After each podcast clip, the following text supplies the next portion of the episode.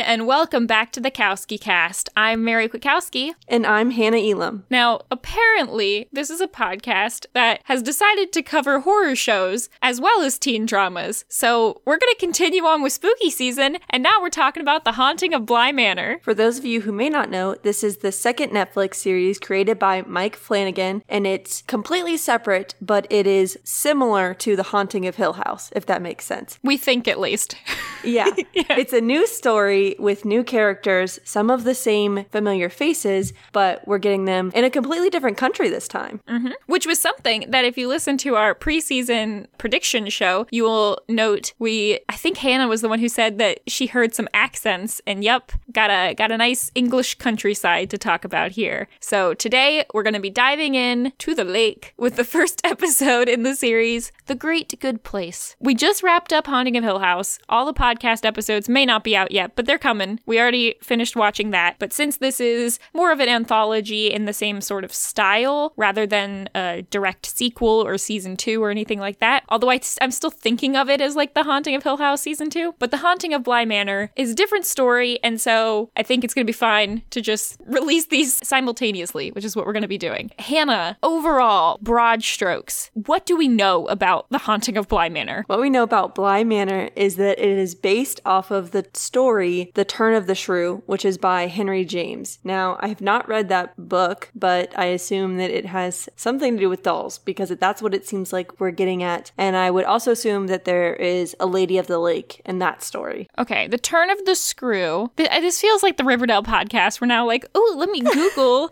what it's based off of. The Turn of the Screw is a 1898 horror novella by Henry James. I don't know anything about it. Plot. Oh, it's a long plot. Uh, Christmas Eve. Narrator. Okay, unnamed narrator. Read a manuscript written by former governess. Okay. Oh, okay. I don't want to read any more of this. I feel like I'm gonna get spoilers. but so far, just by scanning it, I'm seeing the names Flora and Miles and Lake. So yeah, I'm just gonna stop. Mrs. Jessel. I feel like this is probably more of a adaptation than The Haunting of Hill House was, which was very different than the book. Yeah, I only got about halfway through The Haunting of Hill House book, and it didn't seem that connected as far as the characters or the storyline. So I'm glad that we didn't really look too much into this because we may have spoilers on what happens in the show. Yeah, but I mean, I've definitely heard of the novel. The Turn of the Shrew? Screw. Screw. Oh my gosh. The Taming of the Shrew is a different thing.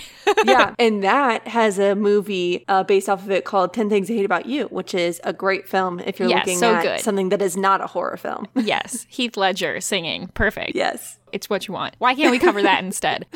I guess at the end of this podcast, we can talk about some of the main things that are similar between this show and The Haunting of Hill House. But going into it, based on the first episode, I actually feel like this is even more different than I was expecting it to be. I'm not really sure why, but we can talk about. I think it's going to be kind of hard to watch this and not compare the two, even though it's a completely different story. But just looking at it, it does feel similar in terms of the like coloring style, if that makes sense. Like just aesthetically, it looks similar. Also, the music is, they have some new music, but they also include all the same songs. So I'm still getting that like Game of Thrones Twilight feel with the music. There's elements of that that go into this. But I will say, like, just straight up, first, I was a little underwhelmed by this episode. I feel like the first episode of Haunting of Hill House intrigued and scared me more than this has in either way. Yeah, I definitely think that this is not as scary straight off. We definitely still have some strange happenings, some possible ghosts that are going on. But with this story, I think for me, I did try to find a lot of different connections, even if they were maybe stretched a little bit between this and Haunting of Hill House. And the only other series that I know that does completely new takes on things through each season is American Horror Story. And with that, they start over with a completely different story, even though a lot of the actors are the same. And I know that down the line, they have had some of the characters come back or people playing multiple characters at once. But American Horror Story, it's a lot harder to make those connections. But here, it definitely seems like there are some similarities. I agree that it's not as initially scary and and draw you in. The show is still leaning on those tension building aspects instead of it being a straight jump scare and you're always terrified at every moment. And so I am really curious to see as the story progresses if we get a little bit more creepy and and progress into it a little bit more or if if the hauntings are maybe just more tame overall in this series. Well, based on the trailer, I definitely think there's a lot of stuff I'm looking forward to seeing and expecting to see that I thought were kind of more on that same sort of creepy, scary line. I think there's a couple things that I'm always gonna, I'm one episode in, so I don't, I'm not trying to make broad strokes. Like maybe I'll change my mind. The thing that drew me in from watching The Haunting of Hill House as a person who doesn't like scary things, but watched it, and with one episode, I wanted to know everything about how the story was going. I think a lot of that has to do with the way they told the story. They give you in the first episode, not necessarily the ending, but they gave you the ending of what, what ended up being the ending of an episode way, you know, later on into the series. They gave you a, a start and then an end point, and you wanted to figure out how we got there. And so the next several episodes, we're going to tell that story. I wanted to know the secrets. I wanted to know the mystery straight up. I wanted to figure out what was happening with the characters. I loved their storytelling of going back and forth between the past and the present. And I don't think we're going to get that here, which in some ways is going to be a lot easier to podcast about with a more straightforward story. But in other ways, I think that it just has a little bit less intrigue for me as a person who really likes mystery and likes those storytelling elements. That being said, I am really happy with the cast choices that they made to bring over from one to another. There was actually another one in this episode that I didn't realize was going to be there that I don't think we talked about in the preseason, but Olivia, the mom, shows up and is the narrator, I didn't Yeah. realize was going to happen. So, do you want to start there with the the narration at the beginning? Yeah. So I just to go back a little bit, I felt like there were a lot of aspects in this first episode that we did see from the trailer, or I felt like we were given a lot in the trailer that is from this first episode, which I think is pretty typical because you don't want to give too much away. So I'm kind of curious to see what the other aspects of the show are going to be. But this season, as you mentioned, we're getting seemingly more of a straightforward timeline. At the beginning, we start at re- a rehearsal dinner. I did watch the episode two times, which you would have known if you follow Mary on Twitter.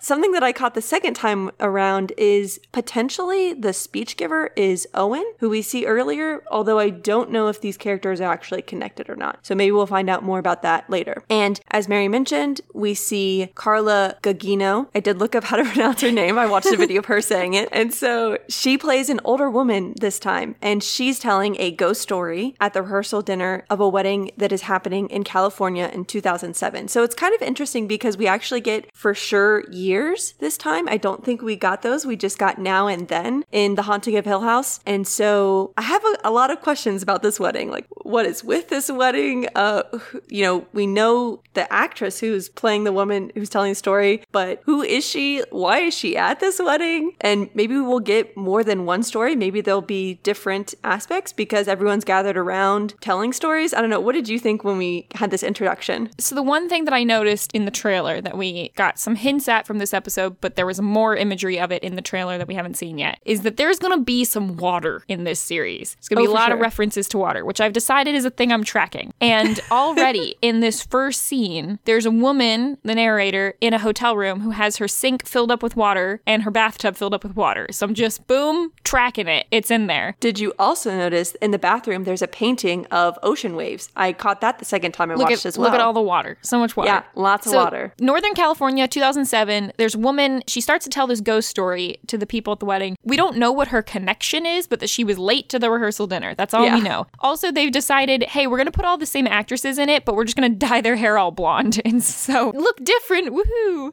Well, the other thing about uh, Carla's character is that she's an elderly woman in this epi- in this she's an elderly woman in this series. And previously with Hill House, we talked about how young she looks. So it's kind of interesting they went the complete opposite route. Yeah, it was interesting. It took me a second to recognize her. I was like, I think that's her, but I've got to be wrong. And then I looked it up, and haha, figured it out. So the reason she starts telling a ghost story is they're in this, I don't know, some sort of fancy building, and they're talking about how it used to be a convent, and so there's like a ghost of a nun that's there, and people start telling various experiences they had staying in places that were quote unquote haunted. And so she's like, Well, let me tell you this story. Although it's not my story, it's a story about person. And anyway, then she dives into the talking about the teacher. I also wanted to note that whoever was giving the speech at the rehearsal dinner, I did really like their quote when they said, To truly love another person is to accept that, that the work of loving them is worth the pain of losing them, which is a little morbid. I counted in the first, I think, six minutes of this episode, they said the word death or die like 12 times. I feel like that's more than people normally say in conversation. Yeah, I would agree. I also think this episode, there were just a lot of repeated phrases, right? The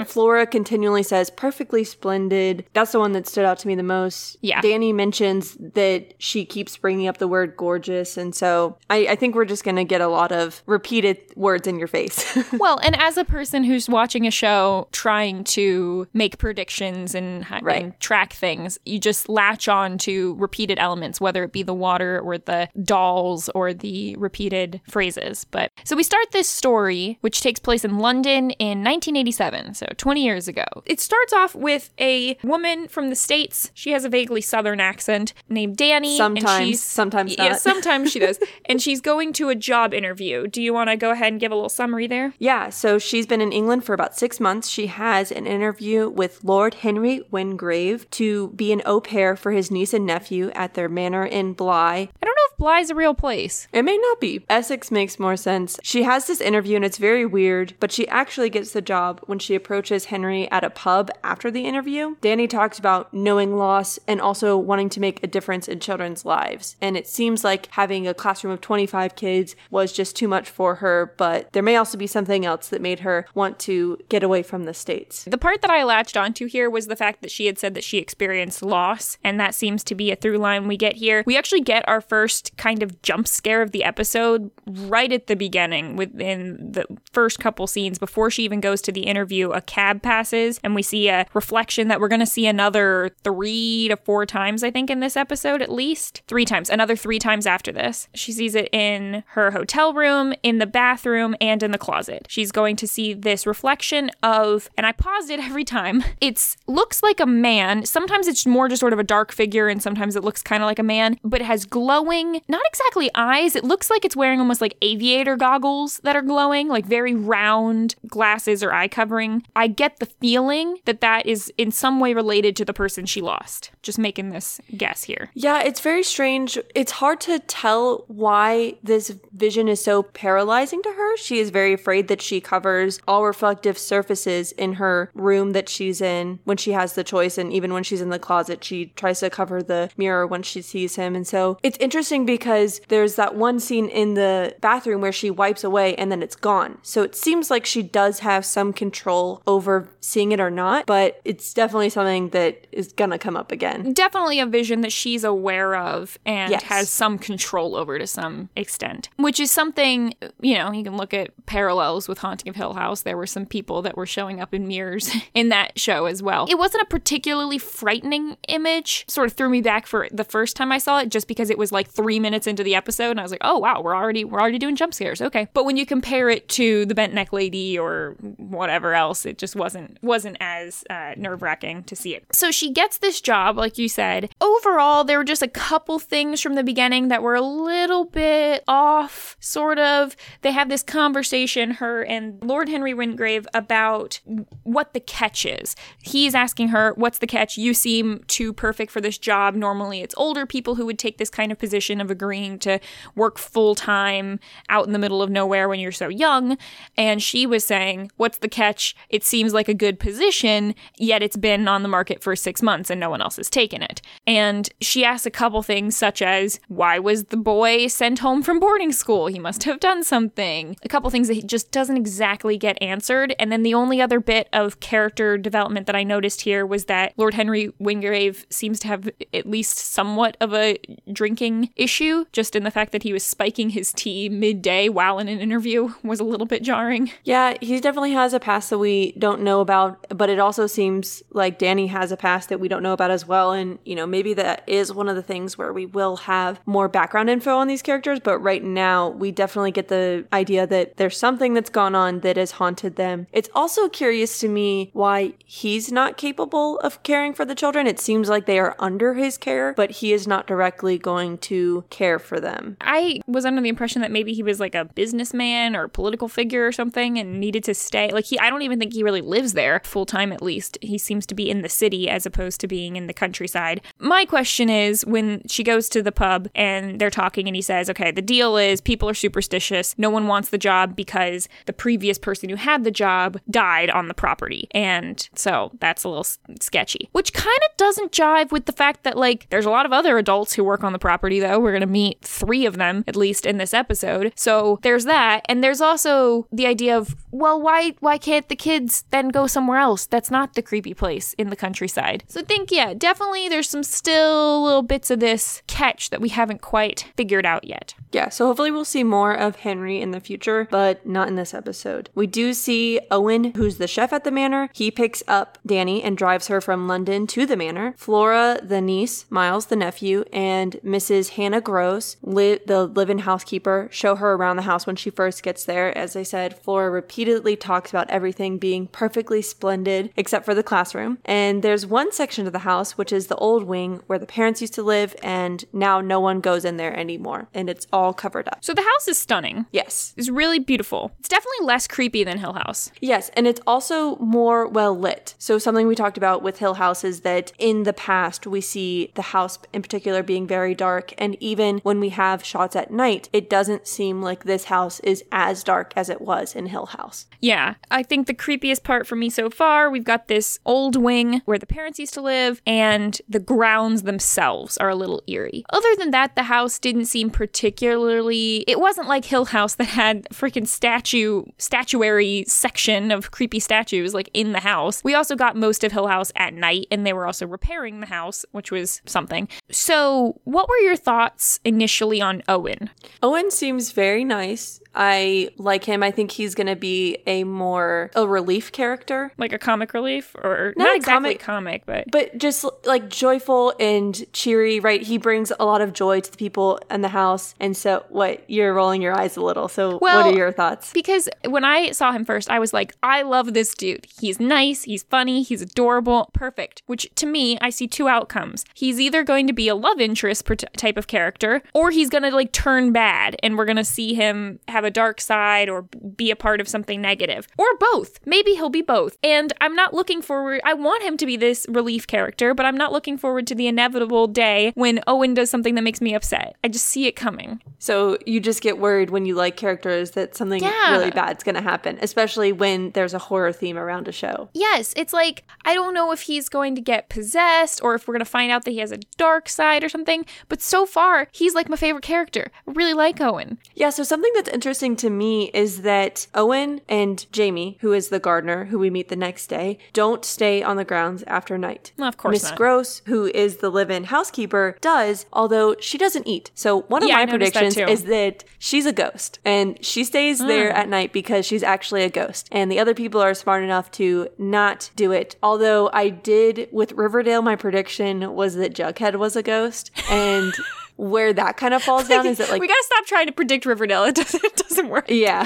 Sometimes it works out, but you know, a lot of times it doesn't. But speaking of my other podcast, you know who also doesn't eat vampires. So, eh, she could be a vampire. Flora mentions that the leeches are like vampire leeches. So I what I Yeah. just there's I'm like, what all are we gonna see in this series? Because we really don't know yet. There's so much unknown and we don't really know what's gonna happen.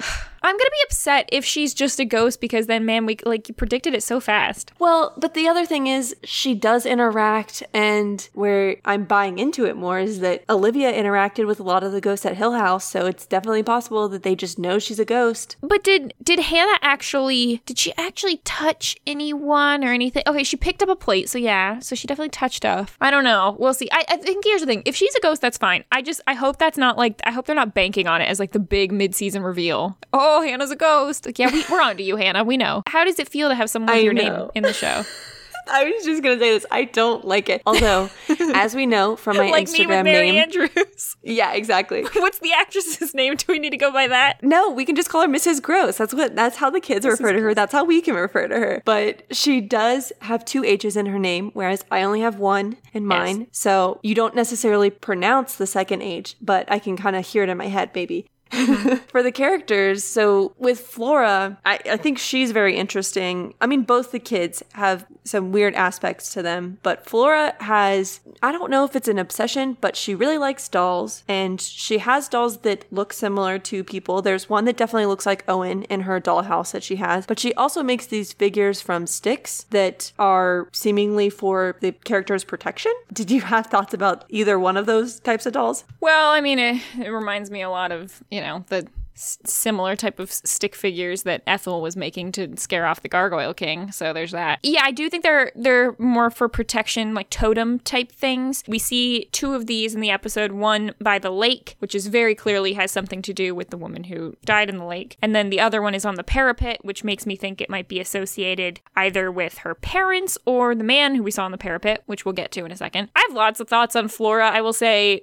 bar none, she was the creepiest part of the episode. I know that Miles was a little bit more upfront creepy in that, like, the first real interaction we have with him is him being a creepy little peeping Tom when Danny is trying to change clothes. What's Danny's last name? I missed it. It was like Miss Clayton, right? Connolly was in my head. I don't know why, but yeah, Miss Clayton, who looks great with blonde hair, by the way. I don't know what her natural hair is, but I wonder if this is a wig. It's just so thick and like beautiful and billowing. I want I don't know. like. I would think it's her real hair. I would think so. But everything else I've seen this actress in, she has more like the hair she had in Haunting of Hill House. If we haven't mentioned already, the same actress who played adult Nell, the man we see on the parapet is definitely adult Luke, and Henry is Henry is the dad. young Hugh. Young Hugh. Right. So Flora is a little weird about the pond or the lake. She says perfectly splendid a lot, like we said. The weirdest interaction I think with her is she gets upset about this hairpin that Miles gives to Danny. It had belonged to the previous governess who died. There's a scene where she's in the bathtub and she's talking about the hairpin and she sort of gets angry, like it doesn't belong to you. But she's kind of like looking past Danny, looks like looking at something else behind her, maybe in the mirror, maybe something else in the room. And then all of a sudden she sort of switches and it's like, oh, never mind, it doesn't matter. And it's not a drastic change. It's not like, oh, she was possessed and then she wasn't. But I definitely think there's something there. Yeah. Does she see the ghost of the previous governess? Something. I feel like there's some reason why she was at first put off by it. Yeah, so I wasn't sure if it was the previous governess or if it's something where she's talking to a mom like figure where adult Hugh was seeing Olivia talk to him. And so maybe that's one of her coping mechanisms. I would be somewhat surprised if we saw that happening, but I think it could happen. But it, it- there's definitely other times where she also says a question where it seems like someone else said something and she's then responding to them. So there's definitely something off about her. I would say that she is the one who is most connected to whatever the hauntings are. Yeah, so far at least. And then Miles is more typically, he's kind of creepy a little bit. He does a couple things to potentially scare either Flora or Danny, none of which really work until we get to the closet situation. He seems to be very manipulative and conniving, but I'm, I'm kind of curious do you have a prediction of why he got kicked out of boarding school? Well, so he definitely gives you like young Tom Riddle vibes, right? Of like being a, a very manipulative, sort of creepy, like, oh, I think nighttime is the best time for games. Oh, I would never, I never saw much point in playing tricks. I don't know. He's just a little bit weird. He kind of, kind of monotone, soft spoken, but, but a little bit eerie. I think he could be kicked out for, could see him having done something that maybe wasn't bad enough to really garner attention widespread. Like, I, I could have seen him potentially somehow resulting in harming another child, even though it could have been something like bringing a snake into. Bring. I was thinking putting a snake in their room is literally what I was thinking. Yeah. Something like that, where it was like less direct, but like something that was or convincing a kid to do something dangerous that he did, like plausible deniability, something that was a little off. Somehow tormenting someone, but doing it in sort of a sweet way where people don't catch on. That's that's kind of the vibe I'm getting. Not something that's like, oh, whoa, he like pushed a kid off a bridge. Like, no, not like that, but like, oh, it's totally fine if you wanted to climb down this side of a whatever. Oh, I, I think you'll be, it's just a fun little outing. I don't know. Again, I got Tom Riddle in my head, so I'm just kind of Yeah. going in that vibe. whatever connections we can make to Harry Potter, we're here for.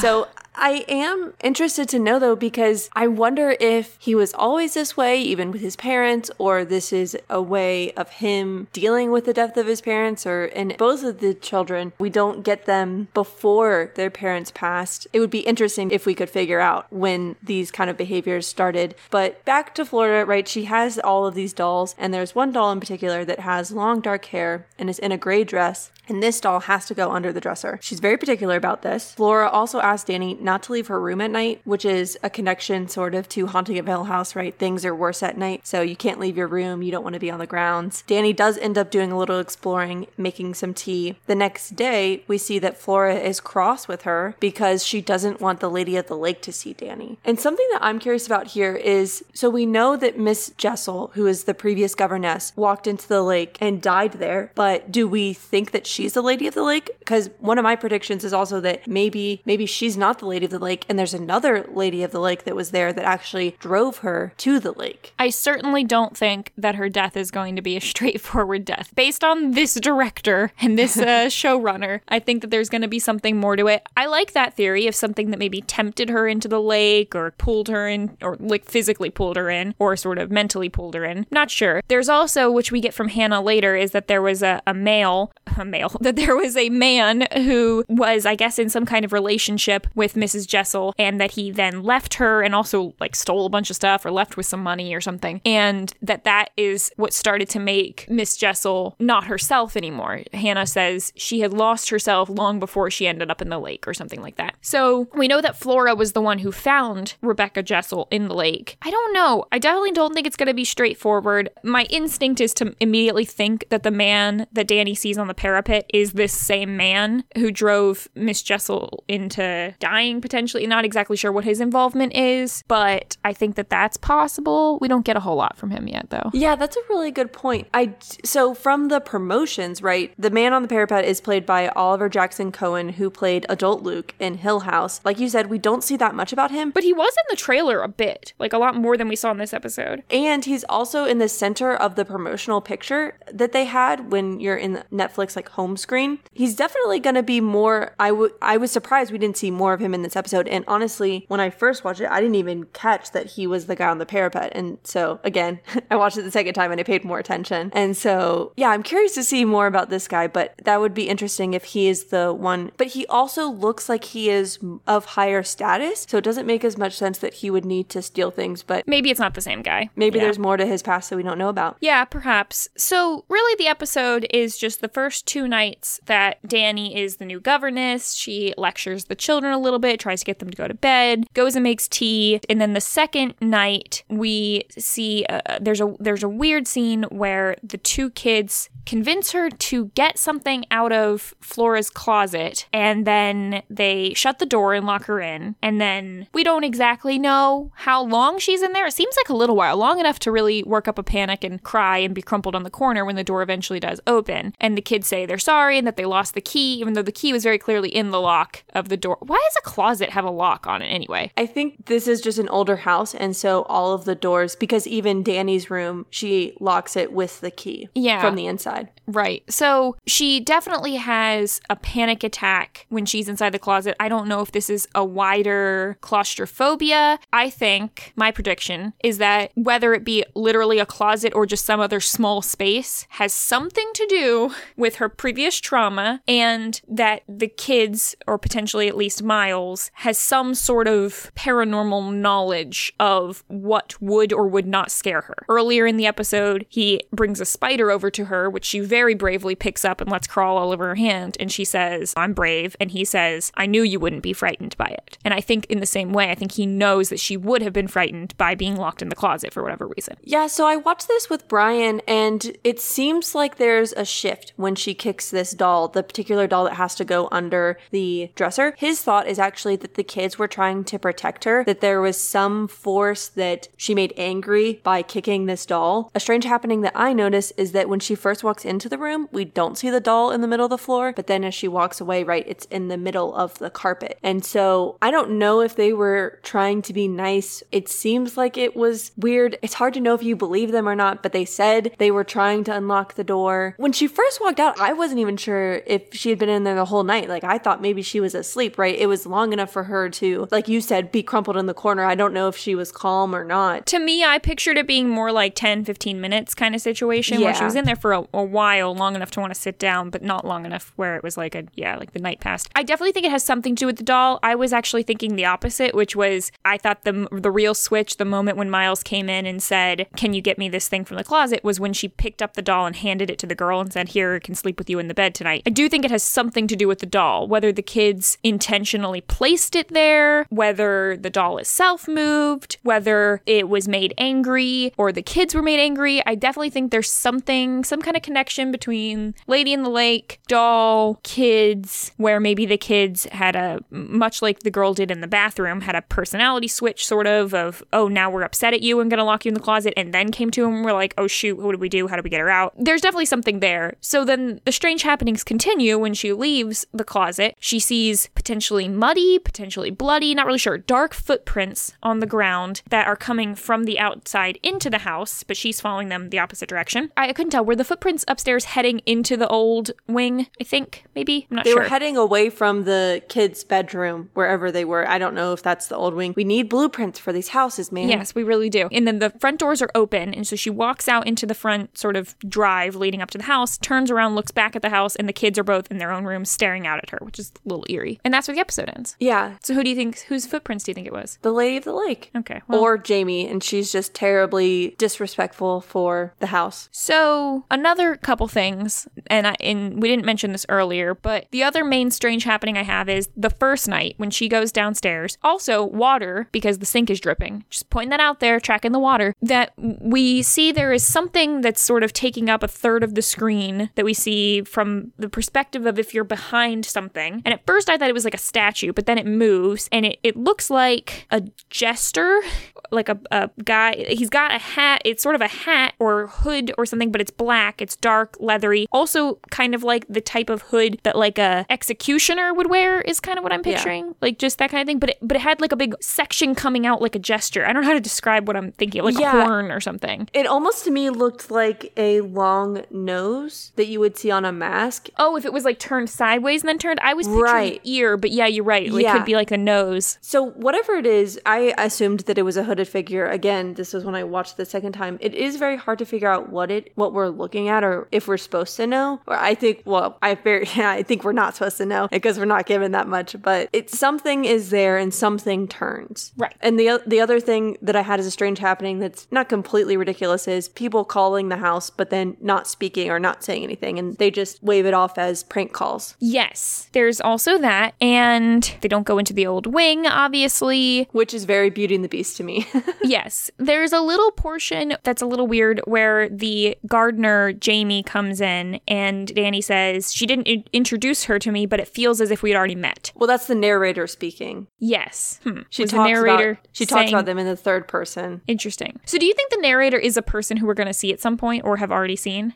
I don't know. This again goes back to my theory of the speech giver being Owen because he talks about he says there's I enough just don't time think he and there's looks enough old enough to be Owen. Well, it's only been 20 years. So he would be maybe in his 50s if he's in his 30s here, which I think he could have been in his 20s and then maybe he's in his 40s. I think that's probably more likely. I guess that's possible. I'm just looking for someone who's also maybe a little bit older around that age because the narrator looks like she could be 50s, maybe. She could be potentially older, but I think she's young in her as 50s. 70s. Really? Really? You think she's that old? I don't. It, the, it's the gray to hair tell. throws me off. Well, yes, but the actress is is so pretty that it's hard to tell. But she clearly has aged makeup on too. right. She clearly has aged makeup on. That's where I don't know if this this is his story that he told to her, so maybe he does make it out alive in the end. Wait, who? Owen, because I my theory is that the Oh. the speech giver is Owen, and he told maybe he told this woman the story. I don't think it is Owen. I think He's the accent British. wasn't right. Yeah, but it just I just don't know if it was him because I feel like if she is the one is the person who's going to be telling this story, why wouldn't he tell the story? Or why didn't he be like, "Oh yeah, I remember that." I just it seems a little off to me, but we'll see. That was a lot of the first episode. Do you have any other similarities that you want to talk about to The Haunting of Hill House? I have one big one, which is they mention a couple times when describing the house, talking about it as if it's a living creature as well. They talk about the house yawning. They talk about the house Inhaled. inhaled. Yeah, I, I definitely noticed that as well, right? So they personify Bly Manor, and Hill House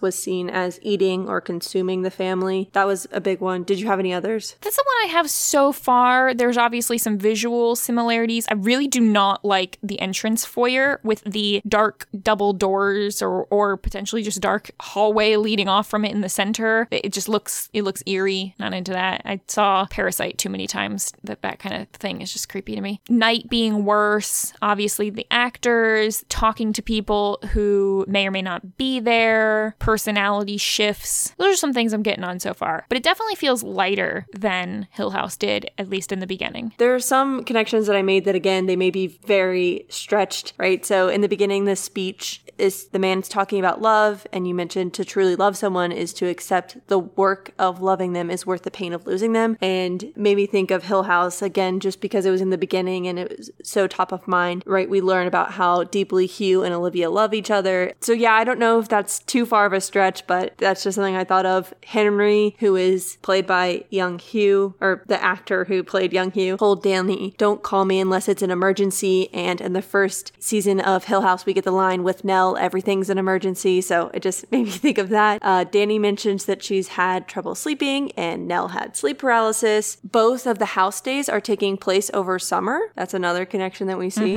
And then Flora was six when her parents died. It was two years ago and she's eight now, which is the same age as Luke and Nell were when their mom died. So the statues, we hear about a statue garden, and maybe it's just that there's like a tall statue that's in the middle of the two gardens outside. So I don't know if we see it or not. But as you mentioned, there's a room in Hill House where there's statues, and there's statues in the hallway. The only other prediction that I had is that I think there may be some connection with Flora and butterflies as well, because we see that she has a bunch of butterfly pictures on her wall in her bedroom. So I don't know if we're going to learn more about that. Or maybe Flora's the one who gave her the butterfly clip in the first place or something. Yeah, that's definitely possible. Another good thing to track. We can track deaths. While there weren't any deaths in this episode exactly, there were mentions of the children's parents, their mom and dad, and Rebecca Jessel, the old governess. We also know that there have been four deaths that might have included these three or might be a different four that are the four candles that Miss Grose lights in the chapel that's outside of the house. And then we also know, just to keep this on the horizon, that Owen is taking care of his elderly and potentially ill mother, is another thing that we noted. What to you was the scariest part of the episode? So I have it as Dani in the closet. There's nothing that's overly scary. I guess the only other thing would be the thing in the hallway, but it's more eerie and creepy to me than full on Yeah. scary. But when she is panicked in the closet, you get sort of that panic feeling as well. Yeah, I think for me, just because of watching Hill House and being more on edge, I was the most on edge, weirdly, when she was in the first hotel before she left. I don't know why. I thought something was going to jump out at her then. It wasn't, but that's still when I was on the most on edge the whole episode. Or when there was a sort of false jump scare where the tea kettle started hissing early on. Another through line is that she doesn't know how to make tea, so there's that. Funniest part for me, my favorite part was when Miles is being all weird. When Flora shouts from the other room for Miles to stop being weird, you're always so weird. That cracked me up because it was just like, okay, so they recognize it. They're not acting like this kid is normal. Like he's being all weird the whole time. So I thought that was funny. And I also thought it was really funny when Flora was like, yes, Hannah says these stairs are unforgiving to the knees, but I'm fine. that was great. Yeah, she's definitely a character for sure. I, I really enjoyed the interaction between Jamie and the kids when she talks about calling them gremlins and flicks a little bit of water on them. I thought that that was pretty lighthearted, from this episode? So we've already gone over most of the possible ghosts uh, or haunting figures the black figure with the bright eyes, the lady in the lake, potentially Mrs. Jessel, or that is Mrs. Jessel, the man on the balcony or the parapet is the other one. And we went over all the strange happenings. So, got anything else? First episode. Feeling good about it so far. Worried that it's going to get scarier. Yeah, I am itching to know what happens next. So, do we want to talk about how we plan on releasing episodes for this? Yes. So, for this, just so that probably, I know there's probably going to be a lot of people who want to marathon this show. I know that Hannah is included in that number, probably. So, so far, we've only seen the first episode, but I think what we're probably going to end up doing is another at least three, potentially more podcasts of lumping them into groups. What do we want to say for the next episode? Do we want to cover what? How many more? I think we said we would cover two, three, and four because we figured it would pick up more in the end. So we would do one for episodes two, three, and four. And this series also only has nine episodes instead of 10. So that's why we're having an odd number. And then our third episode would have five and six, seven and eight for the fourth. And I, am I counting right? I think I wanted to separate out the finale just because okay. a lot of times there's a lot more to talk about there. So we would do five and six, seven and eight, and then nine would have its own episode. So there would okay. be four total. Two, three, and four, and then five and six, seven and eight, and the finale. There will be four more episodes of this. But for the next one, watch episodes two, three, and four. That'll be what this will cover, which we'll call the like, I don't know what we're gonna call that. The the the pre pre midpoint. I don't know. The first chunk. We're gonna cover the first chunk.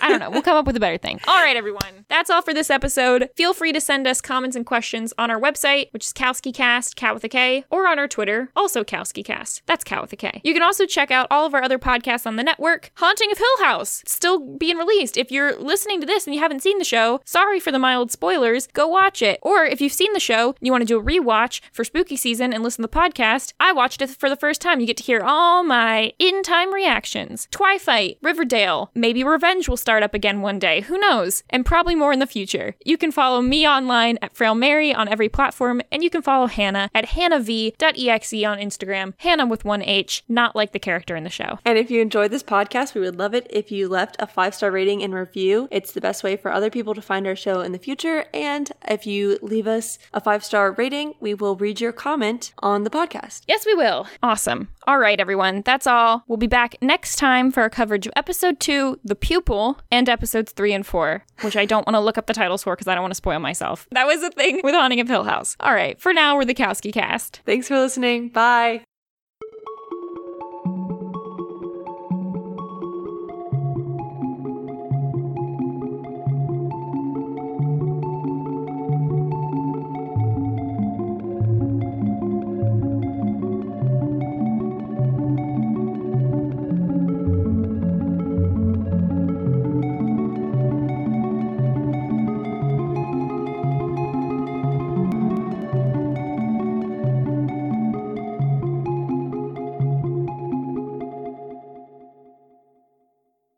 Know about Bly Manor is that it is Blake. Oh my gosh.